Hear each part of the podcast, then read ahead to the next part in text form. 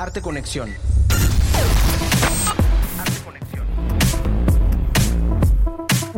Muy buenas noches, te doy la bienvenida a una nueva emisión de Arte Conexión. Mi nombre es Gibran Román Canto y te agradezco que nos sintonices en las frecuencias de Radio Universidad 103.9 de FM, 1120 de AM y en Tisimin por el 94.5 de frecuencia modulada. Y en internet nos escuchas por el portal oficial de Radio Universidad.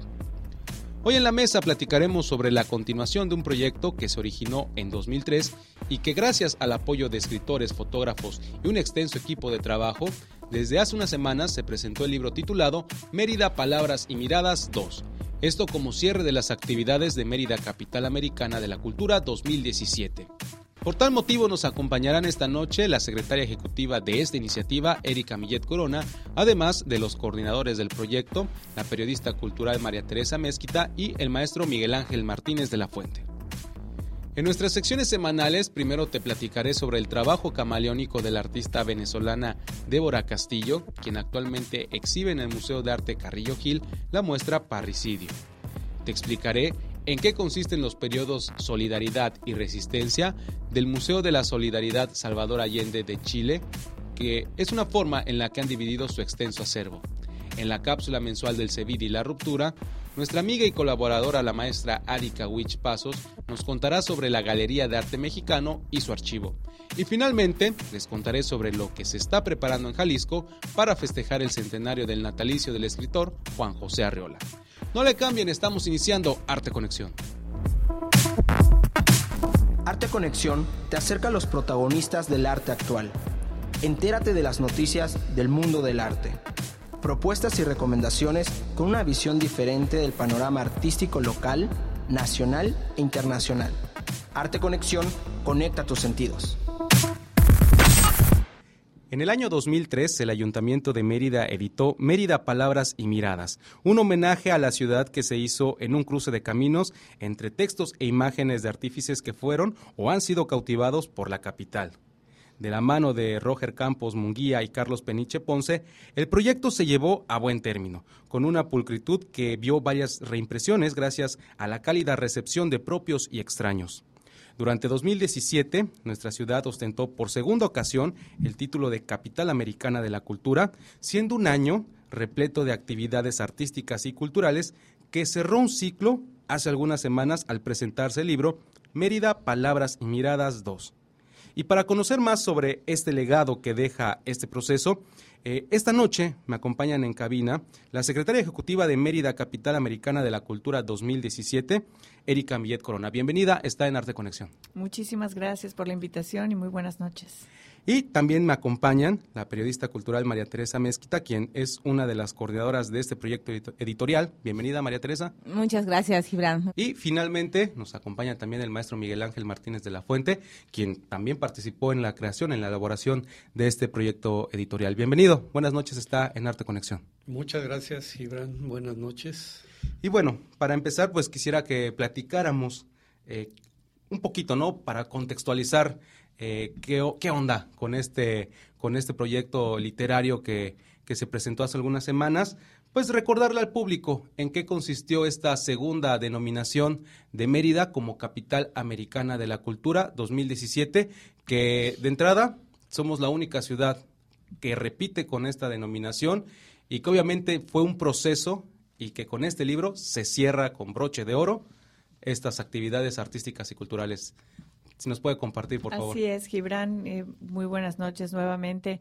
Pues sí, eh, Mérida es la única ciudad que en dos ocasiones ha recibido el nombramiento de Capital Americana de la Cultura, un nombramiento otorgado por el Buró de Capitales Culturales que tiene sede en Barcelona, España.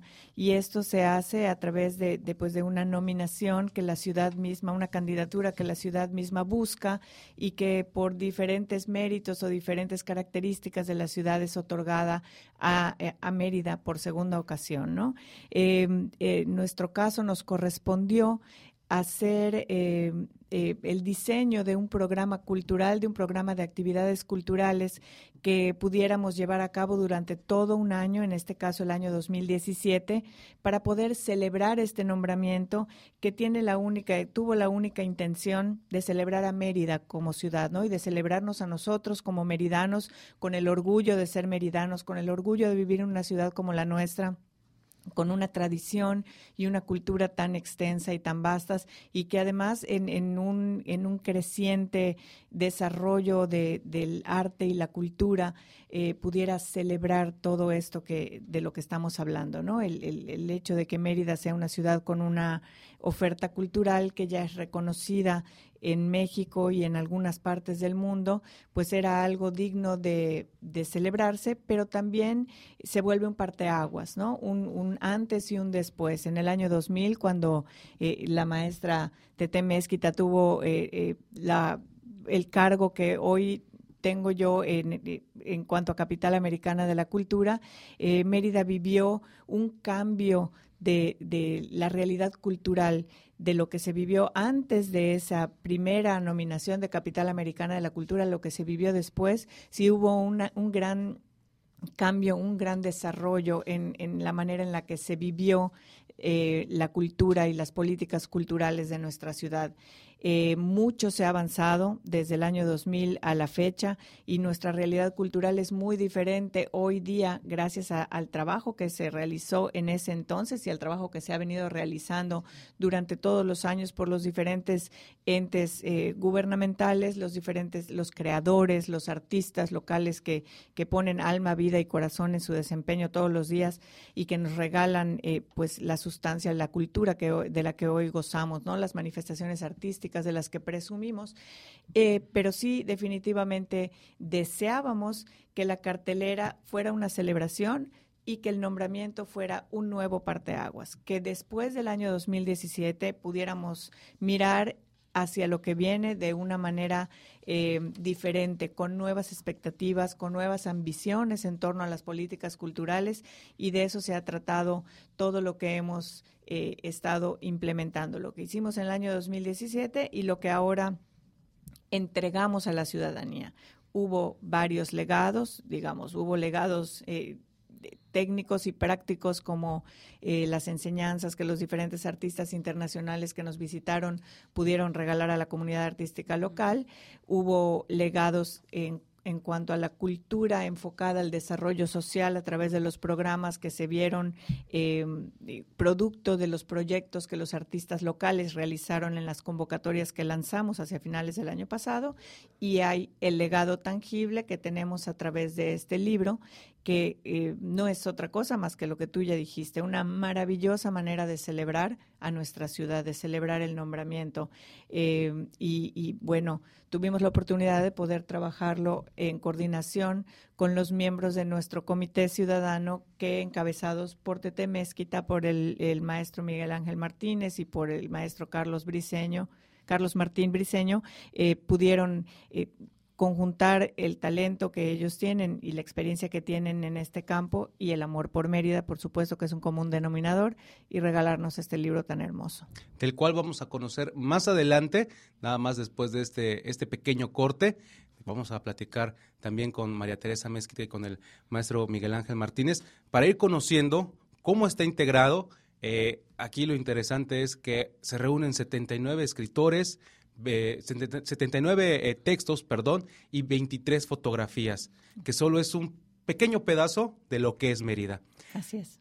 Y bueno, para nuestros amigos que nos están escuchando desde la comodidad de su hogar o desde su automóvil, pues bueno, les invito a que en cuanto tengan un poquito de tiempo, visiten las redes sociales del Museo Fernando García Ponce Macay para que estén al pendiente de todas las actividades y novedades que se efectúan ahí en este recinto.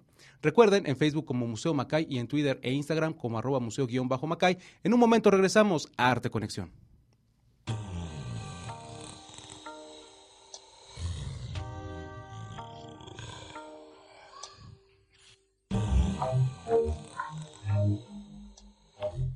A través de la fotografía, el videoarte, performance o instalación, la artista venezolana Débora Castillo ha examinado en su obra cada uno de los roles que ha escogido o le han tocado representar en la vida, ya sea el de mujer, el de latinoamericana o el de artista. Con reflexión y profundidad ha indagado en cada uno de ellos, mezclándolos con el análisis a través de la representación, la parodia, el simulacro y la creación de personajes. Tanto es su compromiso con el arte que en ocasiones emplea su propio cuerpo como protagonista o escenario, abordando temáticas como la sexualidad, la pornografía, las conductas sociales estereotipadas, la distorsión socioeconómica y la crisis cultural de la actualidad. Recientemente inauguró en el Museo de Arte Carrillo Gil la muestra Parricidos, integrada por tres escenas audiovisuales.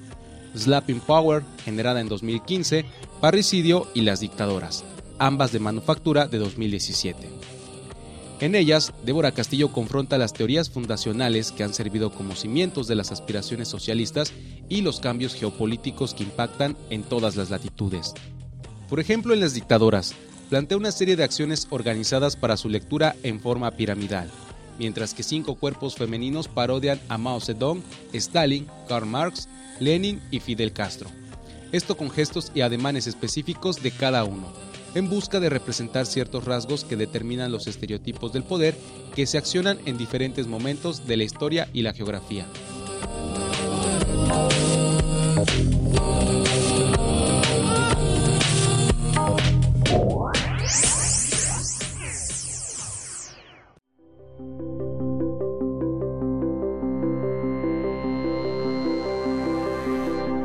Gabriel Ramírez Hoy, obra reciente de Gabriel Ramírez Aznar. La forma del caos. Geometría gestual de Francisco Barajas. La liturgia de las piedras, de construcción en manos de Alberto Bañuelos. Fotógrafas en el acervo del museo. 16 piezas de autoras yucatecas. Exposiciones mayo-agosto 2018. Museo Fernando García Ponce Macay. Entrada libre.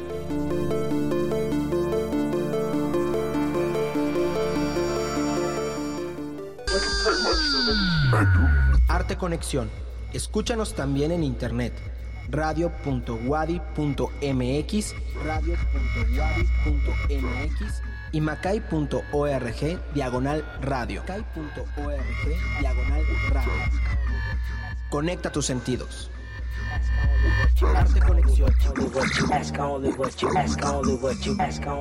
Estamos de vuelta en Arte Conexión y les recuerdo que esta noche me acompañan en cabina la secretaria ejecutiva de Mérida Capital Americana de la Cultura 2017, Erika Millet Corona. También están con nosotros la periodista cultural María Teresa Mezquita y el maestro Miguel Ángel Martínez de la Fuente, quienes nos acompañan para platicarnos del libro Mérida Palabras y Miradas número 2, que se, se presentó hace unas cuantas semanas, esto pues como cierre de las actividades que tuvo esta segunda denominación que recibió nuestra, nuestra capital, la capital yucateca. Y bueno, antes del corte pues ya conocimos eh, qué fue lo que derivó, cómo es que derivó en, la creación de este legado, como lo hemos denominado esta noche, y que bueno, ustedes dos, eh, además del maestro eh, Carlos Martín Priseño, a quien le mandamos un, un afectuoso saludo, pues son parte fundamental para crear este equipo de trabajo y para ir eh, conceptualizando de qué va a tratar el libro, ¿no? Pero hay un antecedente en 2003 que lo mencioné al, principio del programa, donde, bueno, se tituló de la misma manera, Mérida palabras y miradas. Y bueno, nos gustaría que nos platicaran cómo se originó este proyecto y obviamente los alcances que tuvo, porque mencioné, tuvo bastantes reimpresiones. Eh, ¿Quién gustaría de los dos empezar? Yo, yo creo que para esto, gracias Gibran por la invitación, el maestro eh, Miguel Ángel Martínez nos puede contar el antecedente que es eh, eh Medida Palabras y Miradas nada más, sin, sin apellido. y este y luego pues hablamos un poco del, del, de la edición actual. Exacto. Bien, maestro, por favor.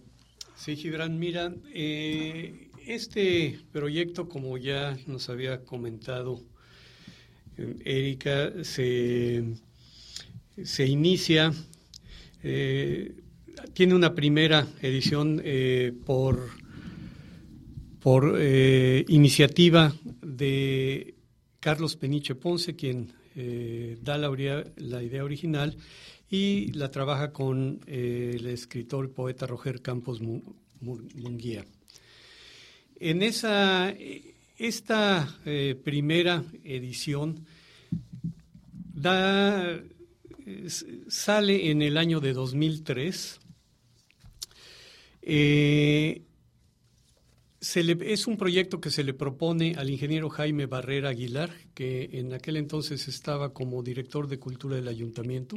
Desde luego es eh, un proyecto eh, con el ayuntamiento de Mérida.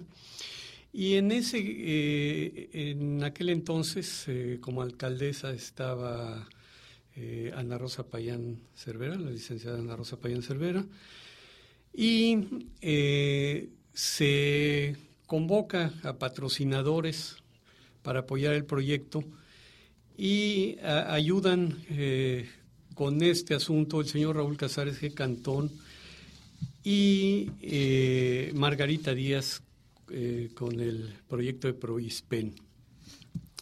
En aquel entonces se convocan, se reúnen 72 plumas de personajes vivos y, no vivos. O sea, es una, es una investigación de Roger Campos que le llevó eh, pues varios años llevar a cabo.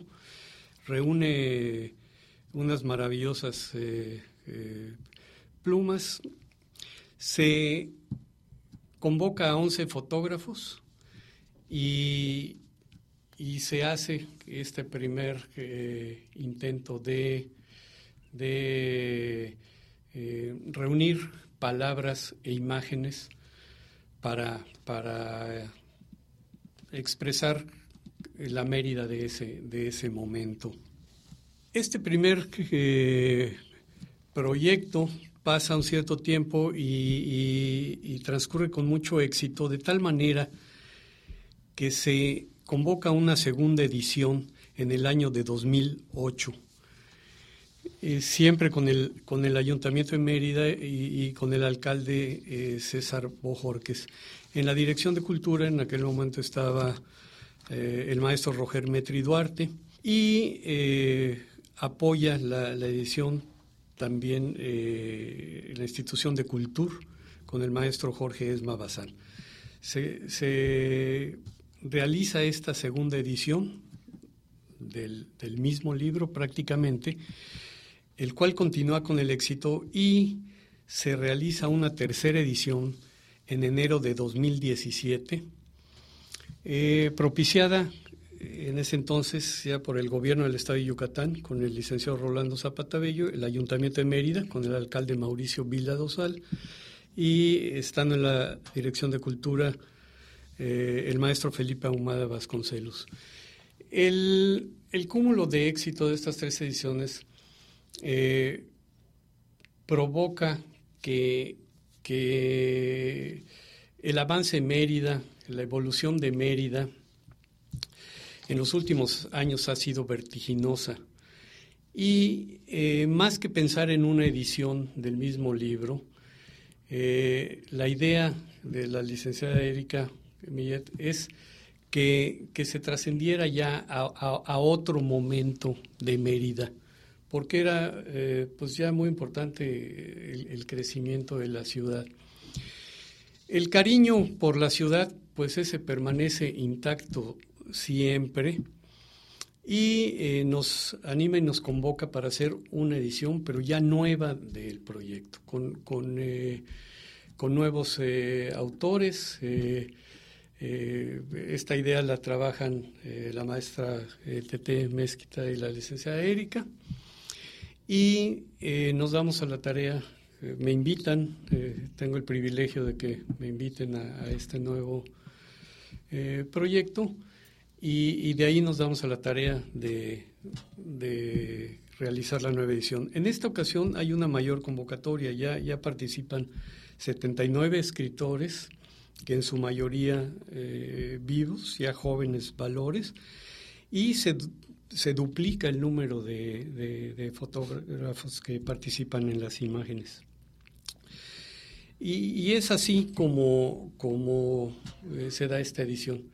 Ya posteriormente, eh, ya te platicaré opiniones personales. Muy bien. Nos gustaría escuchar las palabras de, de Tete Mezquita. vamos a hacer nuestra primera pausa musical. Regresando vamos a escuchar a la maestra María Teresa Mezquita para que nos comente de dónde parte. Obviamente ya el maestro Miguel Ángel Martínez nos comentó todos los pormenores de esta primera edición, pero queremos partir de cuál es el objetivo, ¿no? Cómo eh, diferenciar o cómo dejar de lado este primer intento que se hizo, este primer esfuerzo que ya se realizó para conseguir un nuevo legado, ahora hablando ya de Mérida a partir de 2017-2018. A continuación vamos a escuchar el tema En mangas de camisa, que es extraído del disco Un salitre lejano, poesía hecha canción, del maestro Fernando Espejo. Esta iniciativa que fue impulsada en el año 1993 por Radio Universidad, por la Universidad Autónoma de Yucatán, pues bueno, este es el resultado final y vamos a escuchar a continuación a Mari Carmen Pérez con la letra del maestro Fernando Espejo.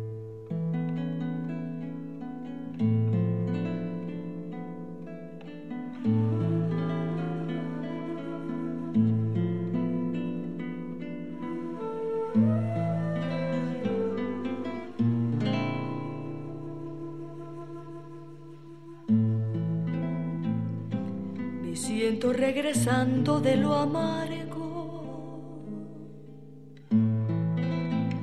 como si fuera a repartir tus bienes, mas nunca me dijiste, sin embargo, qué bienes y qué cosas, para quienes.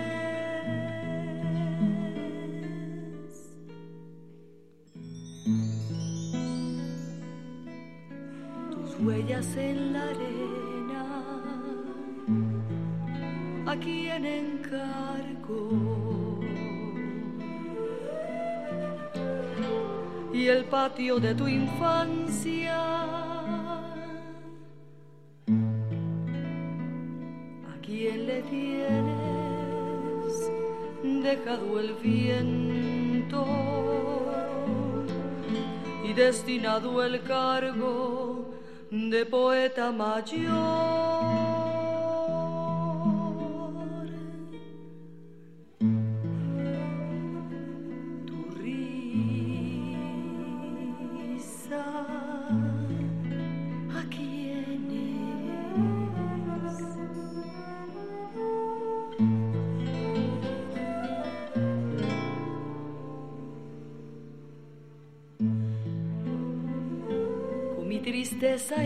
Mangas de camisa. Solo habré de quedarme con tu pena. Yo también una noche de ceniza tendré que celebrar mi última cena.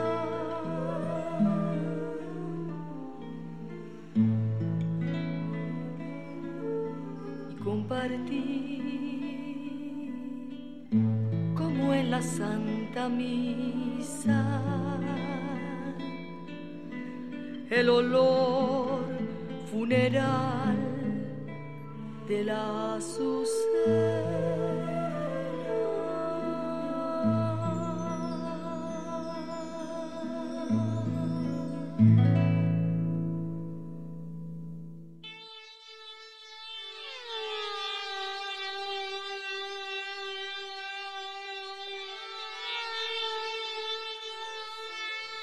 Desde su fundación en 1971, la colección del Museo de la Solidaridad Salvador Allende en Chile se ha conformado gracias al apoyo de más de 1.300 artistas locales e internacionales, compuesta por más de 2.700 obras modernas y contemporáneas que van desde 1929 hasta la actualidad. Por tal motivo, el acervo se ha dividido en tres etapas históricas, de las cuales abordaremos las dos primeras. Iniciaremos con el periodo denominado Solidaridad, que comprende de 1971 a 1973, tiempo en el que artistas de la talla de Joan Miró, Frank Estela o Alexander Calder donaron algunas de sus piezas en apoyo al pueblo chileno, en ese entonces encabezado por el presidente Salvador Allende. Estas contribuciones llegaron a través del Ministerio de Relaciones Exteriores de Chile, desde países como México, España, Francia y Argentina. Actualmente perduran 674 obras entre grabados, pinturas, fotografías, esculturas y textiles. El golpe de Estado del 11 de septiembre de 1973 marca el fin de esta etapa del museo, forzando la protección del acervo y dando paso al periodo de la resistencia, que prácticamente duró de 1975 hasta 1990. A pesar del exilio de quienes encabezaban el proyecto, en diversos países que apoyaban al socialismo chileno, se abrieron los comités de apoyo, sitios en donde se recibían donaciones de artistas como Julio Lepar, Helen Escobedo y Gracia Barrios. De tal modo que cada pieza recabada era un gesto de denuncia internacional a la dictadura y a la violación de los derechos humanos que se cometían.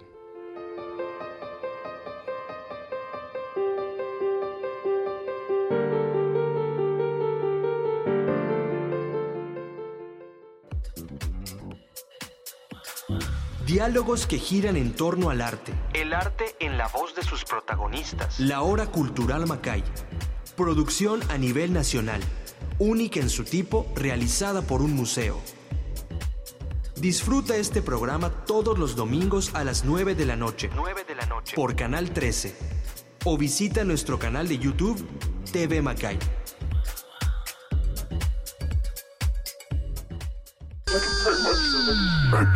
Arte Conexión. Escúchanos también en internet.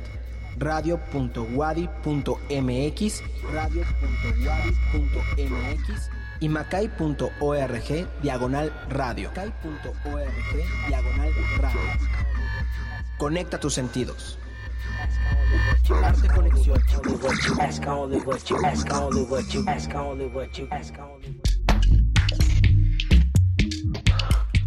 Contáctanos arteconexión arroba macay.org arteconexión arroba macay.org y búscanos en las redes sociales como Museo Macay. Arte Conexión, conecta tus sentidos. Arte Conexión.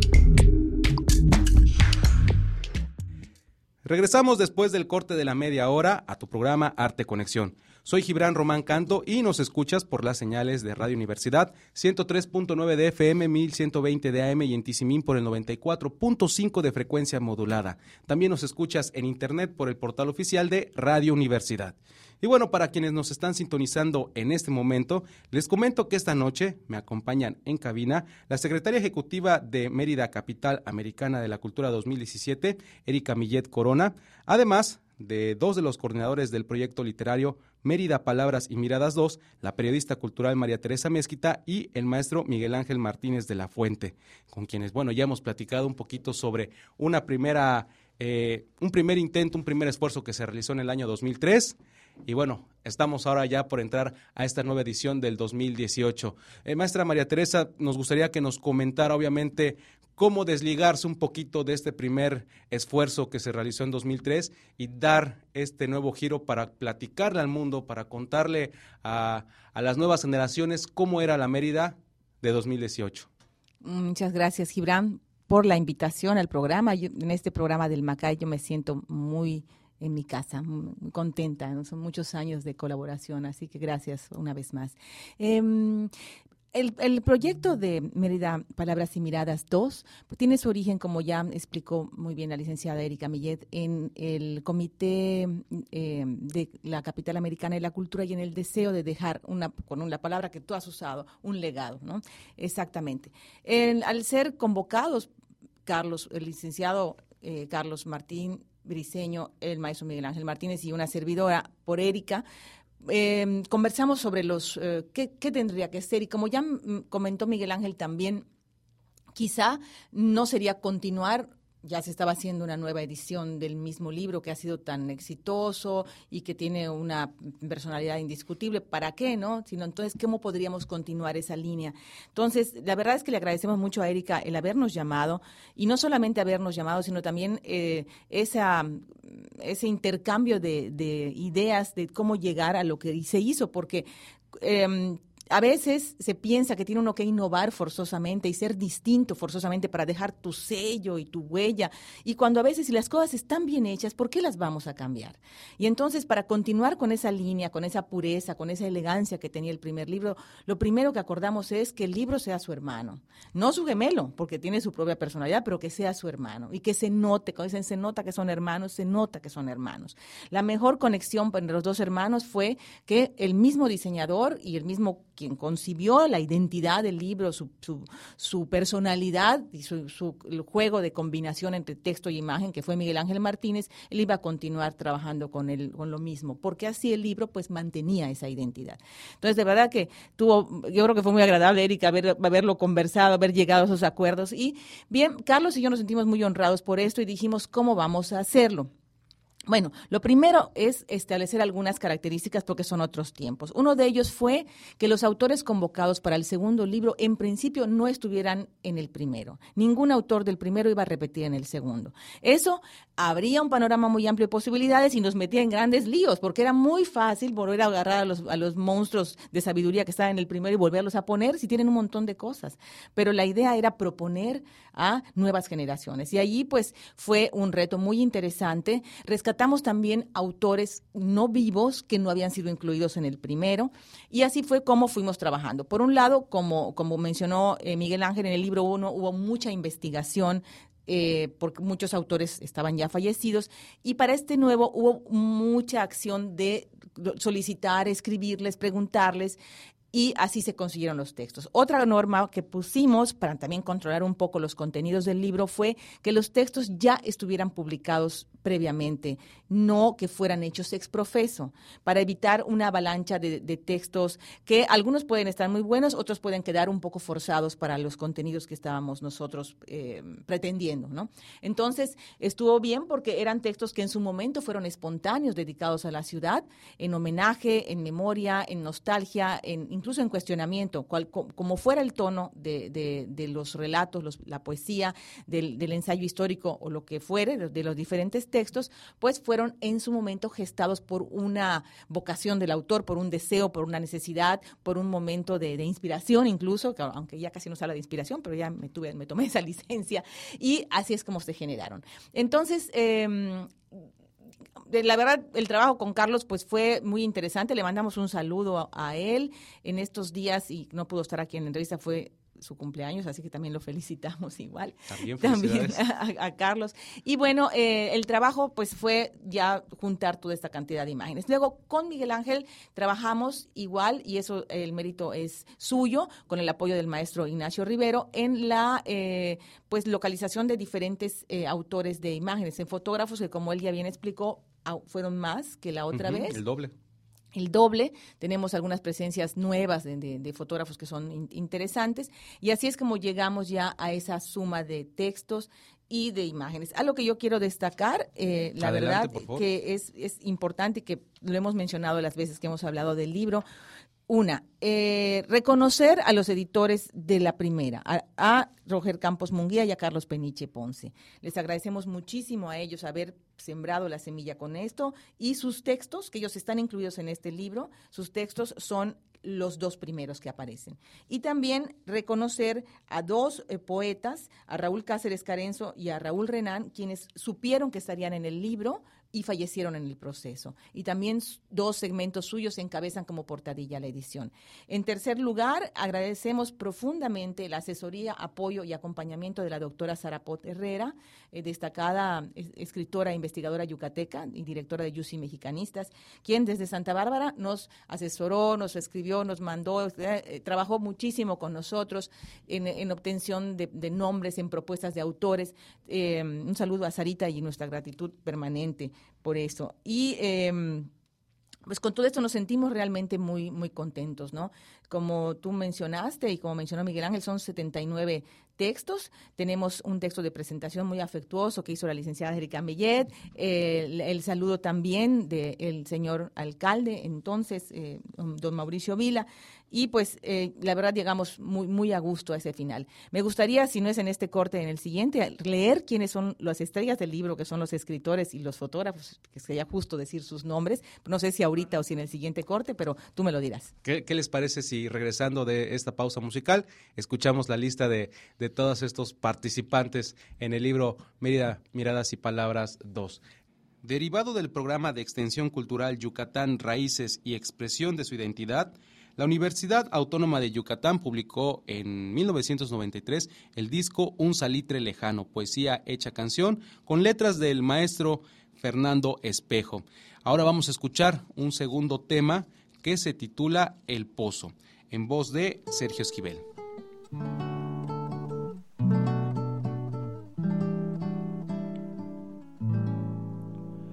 Al patio por los claros corredores Voy de la sombra de la casa afuera, que aún cuelga en los naranjos y en las flores la luz ya amarillenta de mi espera.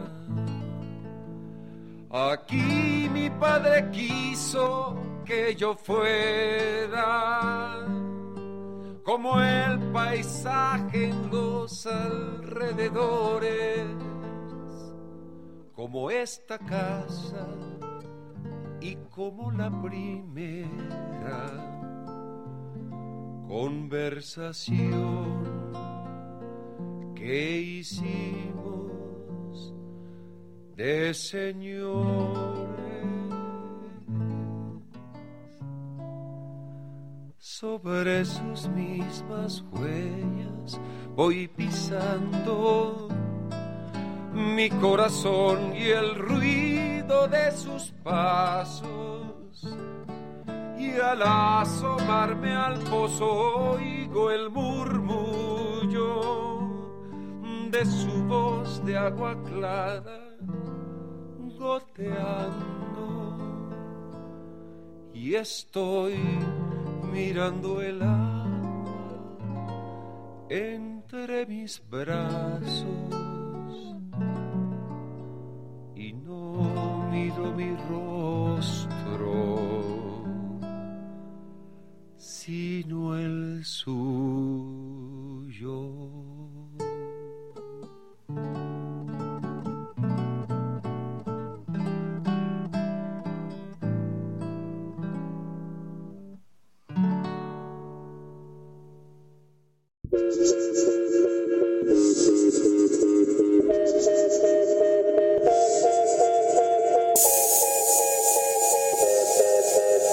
A los de ruptura les tocó cambiar la fisonomía de la cultura en México ante la carencia de espacios de exhibición y difusión de su pintura.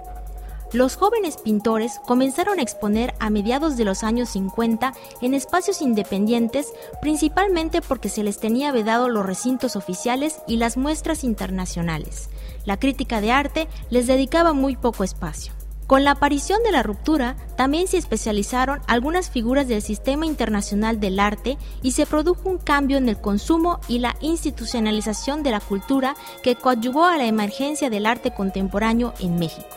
Ante semejante panorama, un elemento crucial para la lucha por la autonomía estética fue la conciencia juvenil entendida como agencia de cambio social.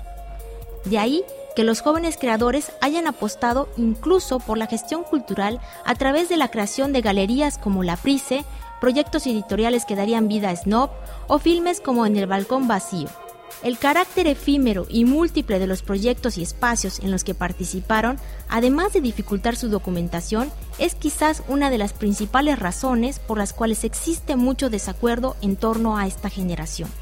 Una ruta viable de exploración de las dinámicas de quienes abrieron el escenario contemporáneo de nuestro sistema de arte se encuentra en los archivos de las galerías que sirvieron de marco para la cercana convivencia entre artistas de diferentes generaciones y tendencias. Tal es el caso al perteneciente a la Galería de Arte Mexicano, el cual, de acuerdo a Del Mar y Romero Kid, es sin lugar a dudas uno de los archivos mejores documentados en lo que se refiere a la historia de la pintura mexicana moderna y contemporánea. la Galería de Arte Mexicano surgió en 1935 como primer espacio alternativo para el desenvolvimiento moderno del arte en la sociedad. Si bien su inicio derivó de una seria diversión intelectual y social, el gran sentido de organización de Inés Amor procuró un rico corpus de material disponible para la consulta de académicos, investigadores y curadores de diversas instituciones. Cada una de sus exposiciones está ahí asentada en todos sus detalles con catálogos, fotografías, notas críticas, reseñas periodísticas, biografías, permisos y seguros.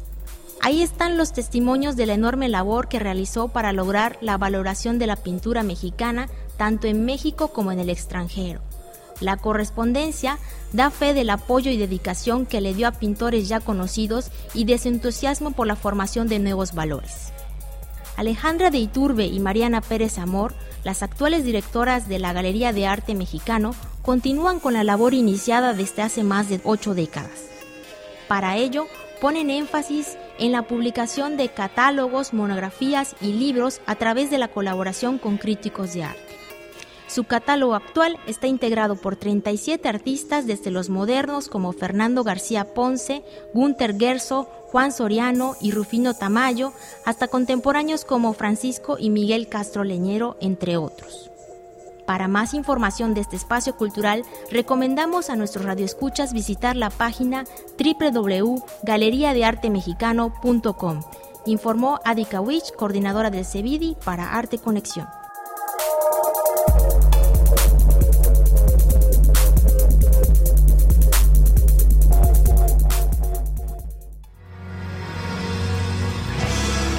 Legado y permanencia de tres pintores yucatecos.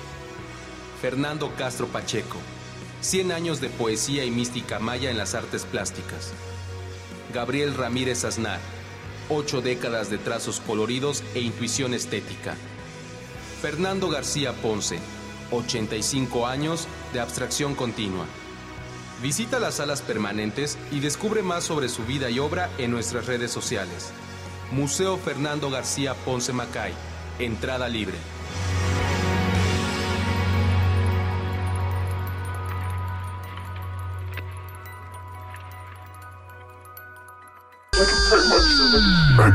Arte Conexión. Escúchanos también en internet. radio.wadi.mx, radio.wadi.mx y macay.org diagonal radio. Macay.org diagonal radio. Conecta tus sentidos.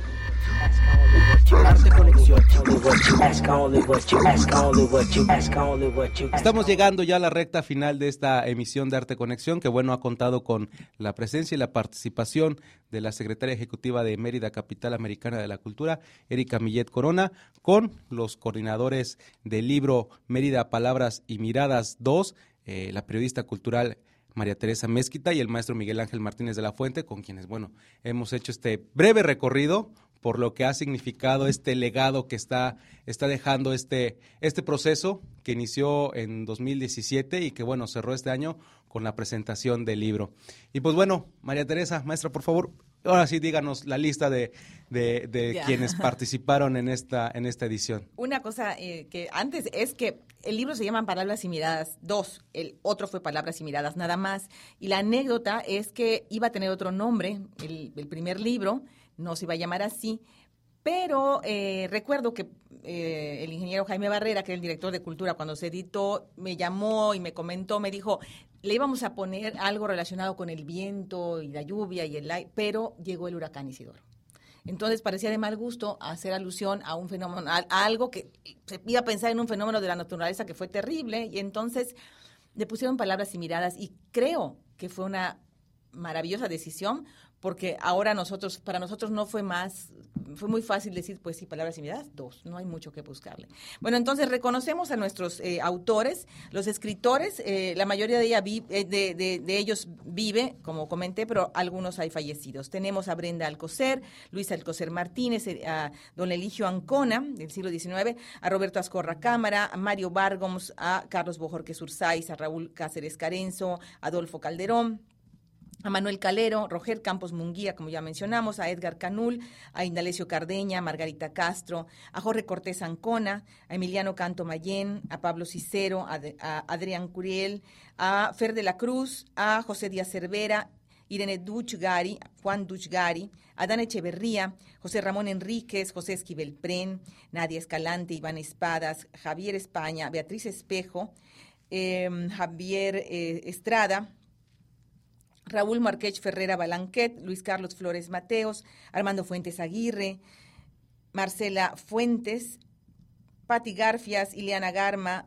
Pati Garma Montes de Oca, Adi Góngora, Hugo Gutiérrez Vega, Manuel Iris, Jorge Lara Rivera, Alice Leplonjon, Aida López, Jorge Manzanilla, Carla Marrufo, el mismo Carlos Martín Briceño, Enrique Martín Briceño, Maud Mason Austin, Hernán Mena, Roger Metri, Agustín Monreal, Gonzalo Navarrete Muñoz, Jorge Victoria, Camilo Otero, Francisco Paoli Bolio, Jorge Pech Casanova, Celia Pedrero, Carlos Peniche Ponce, Luis Pérez Sabido, Elena Poniatowska, eh, Luis Alfonso Ramírez Aznar, Luis Alfonso Ramírez Carrillo, Raúl Renán, Rubén Reyes Ramírez, Gerardo Rod, eh, Beatriz Rodríguez Guillermo, Verónica Rodríguez, Will Rodríguez, Víctor Roura, Joaquín Sabina, Emilio Salgari, Faulo Sánchez, Oscar Sauri Bazán, Michael Schuschler, Rigel Solís, Joaquín Tamayo, Manuel Tejada, Juan Villoro y Cintio Vitier. Como se podrá ver, eh, hay autores yucatecos, pero hay muchos autores que no son yucatecos y que estamos muy honrados y muy agradecidos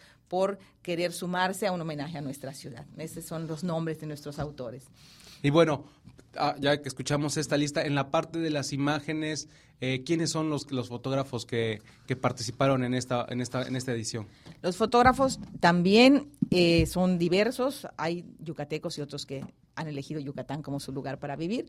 Eduardo Arco, Luis Andrade, Alejandro Atocha, Felipe Ahumada, Mina Bárcenas, Javier Barrera, Eduardo Cervantes, Socorro Chablé, Miguel Zul, eh, hay una foto de colección de la familia Palomeque que, la facilitó, cortesía de Eduardo Puerto, que nos hizo el favor de pedírselas. César Gasque, Patricia Martín, eh, el mismo Miguel Ángel Martínez está presente también con su fotografía. Juan Osorno Medina, Jorge Rivas Cantillo, Ignacio Rivero, Omar Said, Edgar Samuel Salas, Juan Sánchez, Pim Schalwick, Gaspar Segura, Enrique Ursáis Lares, gracias a la cortesía de Marco Tulio Peraza, quien nos pasó la fotografía, y Andy Genios. ellos son los fotógrafos. Y a final de cuentas, ya después de escuchar este centenar de personalidades que participaron, que colaboraron en este libro, eh, me gustaría que nos platicaran, bueno, de entrada, ¿cuál, ¿cuáles son esos puntos de convergencia que, existen en, estas visiones al momento de escribir, de fotografiar? Y obviamente esta diferencia que hay, ¿no? Entre la Mérida de 2003 y esta Mérida de 2018, casi 20 años después, 15 años. ¿Cuál, sería? Eh, Carlos eh, Martín ha dicho en, en, varias ocasiones, y lo comenta con mucha precisión, cómo la diversidad de textos aluden a diferentes Méridas. Mérida desde la nostalgia, por ejemplo, Mérida desde el entorno cotidiano, los textos poéticos, algunos son evocadores, eh, hay textos históricos, hay autores que eligen Mérida como el escenario para una historia de ficción, para novelas, para cuentos.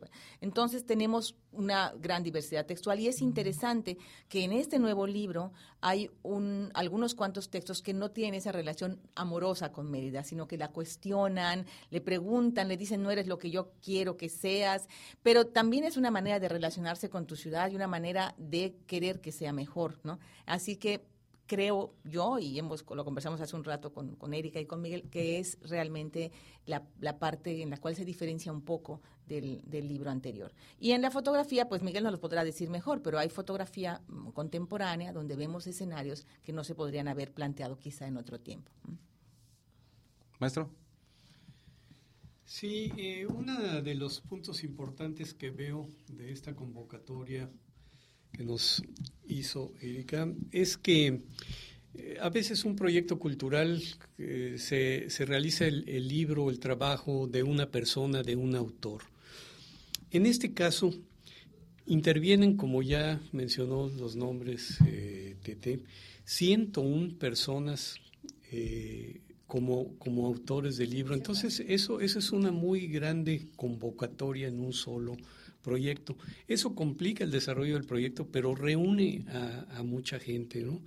Otra cosa que quisiera destacar, eh, aprovechando, es la, la, participación tan cercana eh, que tuvo Erika dentro del, del, grupo editorial. O sea, eh, la, cómo, cómo se unió a, a, este trabajo y, nos facilitó, ella y su equipo de trabajo, eh, las cosas para, para llegar a, buen puerto.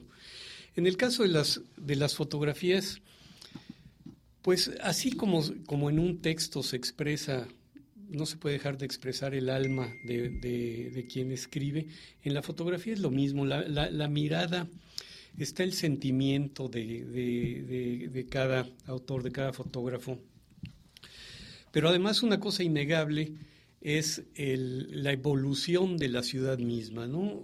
O sea, eh, así como nos comenta Tete que, en el texto se, son diferentes Méridas las que se eh, narran, en la fotografía no hay ninguna duda. Aquí tenemos edificios eh, enormes, torres que no había, en otras épocas. Y es muy interesante poder tener ese contraste temporal de, una, de un tiempo y de otro. Y, y nos ilusiona o nos aterra a veces hacia dónde pueden caminar las cosas, ¿verdad? Pero la evolución es obvia. Eh, la arquitectura eh, nos marca un punto indiscutible de, en este punto diferencial entre una época y otra. Y ahí, ahí queda demostrado en el libro. Eh, por favor, eh, Erika, ¿nos puede comentar eh, dónde se puede conseguir este libro y, bueno, pues para que todo, todo aquel que lo desee tener en su casa, en su hogar? Bueno, primero que nada me gustaría agregar a lo que han dicho la maestra Tete Mezquita y, y Miguel Ángel Martínez, que en efecto, nada más como para cerrar, tener esta diversidad de emociones y esta diversidad de ópticas eh, sobre la ciudad eh, lo hacen un documento que es avasallador. O sea, es difícil digerir en una, eh, en una sola ojeada todo lo que el libro trae y se toma de verdad varias, varios meses incluso digerir la, la, la grandeza, la belleza de todo el contenido de, del libro. Entonces, como bien comentábamos fuera del aire, sí es un libro que merece estar en las casas de las familias meridanas, ¿no? Y, que merecen eh, estar en las manos de quienes admiramos la riqueza de nuestra ciudad y de quienes queremos que cambien ciertos aspectos y de quienes la valoramos desde la nostalgia de, los tiempos que han pasado, ¿no? Entonces, eh, pues sí, eh, vamos a estar, en este momento el organismo Capital Americana de la Cultura está en extinción, literal. Se está extinguiendo ya en términos administrativos y esto nos provocó que tuviéramos que detener la distribución del libro por falta de tiempo suficiente para concluir los trámites que era necesario hacer para colocarlo en los lugares de distribución. Sin embargo, ya como organismo tuvimos ciertos acercamientos con la librería de la Universidad Autónoma de Yucatán. Por supuesto, estará disponible también en la librería de, el ayuntamiento, en eh, José Martí, y eh, esperamos que la siguiente administración, que hereda los ejemplares, porque nosotros todos los bienes que pertenecieron o formaron parte de Capital Americana de la Cultura fueron legado del ayuntamiento y al ayuntamiento regresan, incluyendo los ejemplares del libro que se están quedando eh, con nosotros.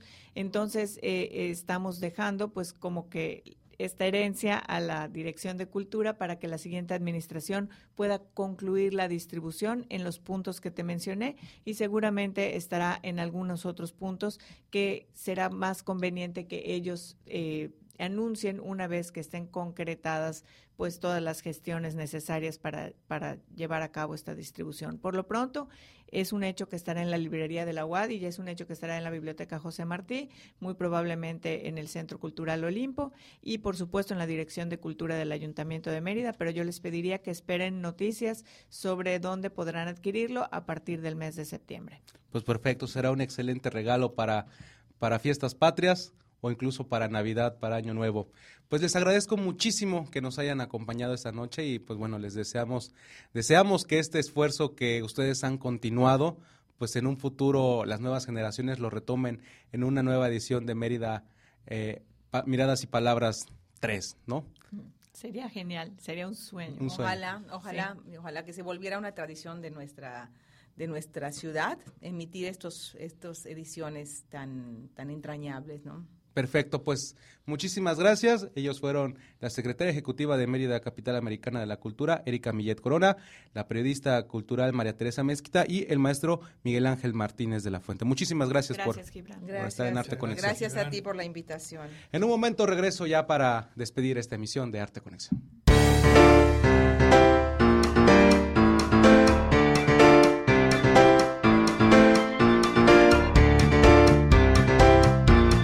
Partir del próximo 28 de septiembre, el Festival de las Artes Jalisco 2018 iniciará sus actividades que en esta ocasión rendirán homenaje al escritor Juan José Arriola. Esto a propósito de su centenario de nacimiento que se conmemora el 21 del mismo mes.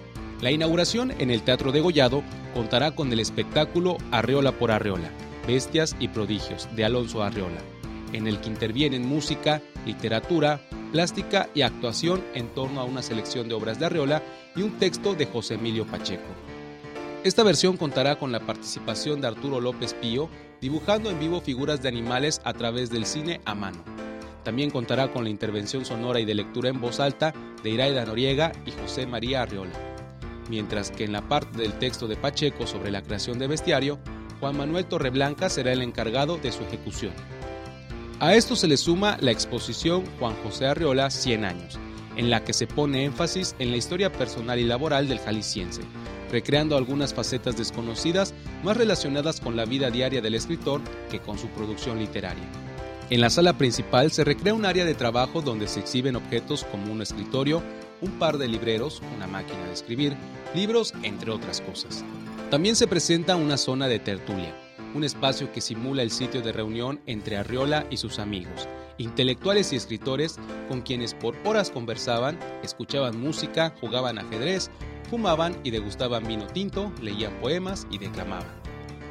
Finalmente, se presenta un espacio repleto de fotografías captadas por José Hernández Quer y una reproducción a escala de su estatua de la Rotonda de los Jaliscienses Ilustres.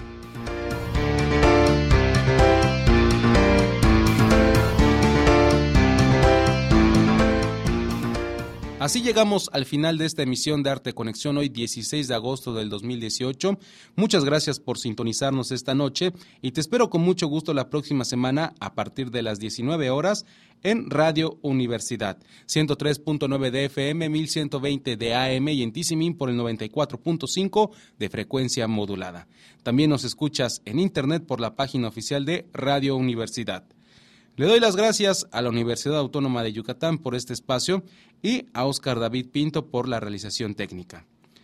Recuerda que este programa a partir de mañana estará disponible para que lo vuelvas a revivir y para que lo descargues en la página web www.macay.org diagonal radio y en la plataforma iTunes. La hora cultural Macay, producción de TV Macay, te espera este domingo a las 9 de la noche a través de Trecevisión Yucatán de Canal 13 para que estés al pendiente de todo lo que sucede en el mundo del arte contemporáneo aquí en nuestra ciudad. Si te has perdido alguno de los capítulos, visita su canal de YouTube TV Macay.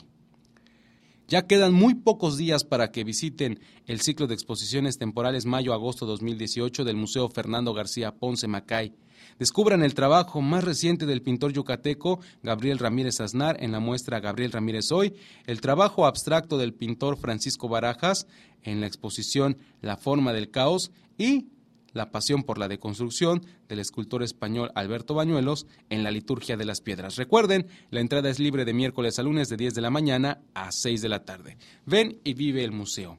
Y ya para despedirme los dejo con la última recomendación musical de la noche, que es otro extracto más del disco Un salitre lejano, poesía hecha canción del maestro Fernando Espejo. A continuación, pues bueno, como nuestro programa estuvo totalmente dedicado a nuestra ciudad, a nuestra Blanca Mérida, pues los dejo precisamente con una interpretación del maestro Pastor Cervera de una de las poesías, de uno de los poemas del maestro Fernando Espejo, y este se titula Mérida. Mi nombre es Gibran Román Canto, nos escuchamos la próxima semana, que tengan una excelente noche.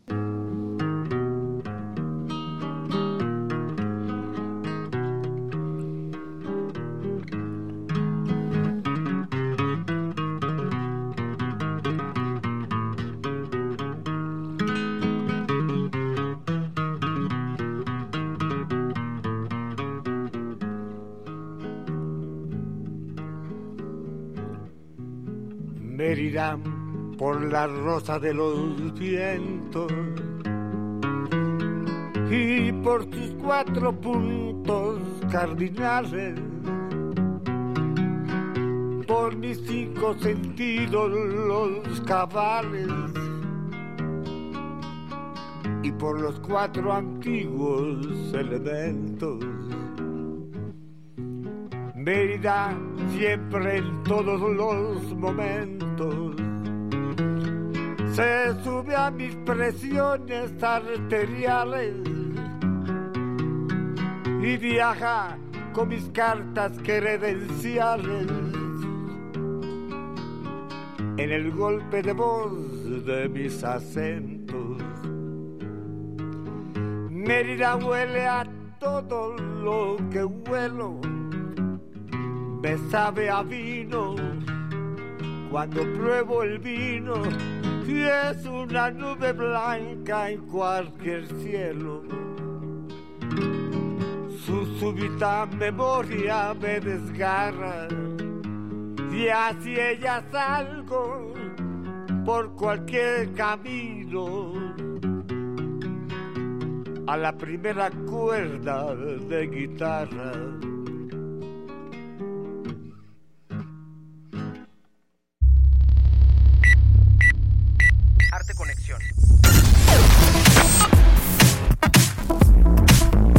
Arte Conexión, una producción de la Fundación Cultural Macay y Radio Universidad.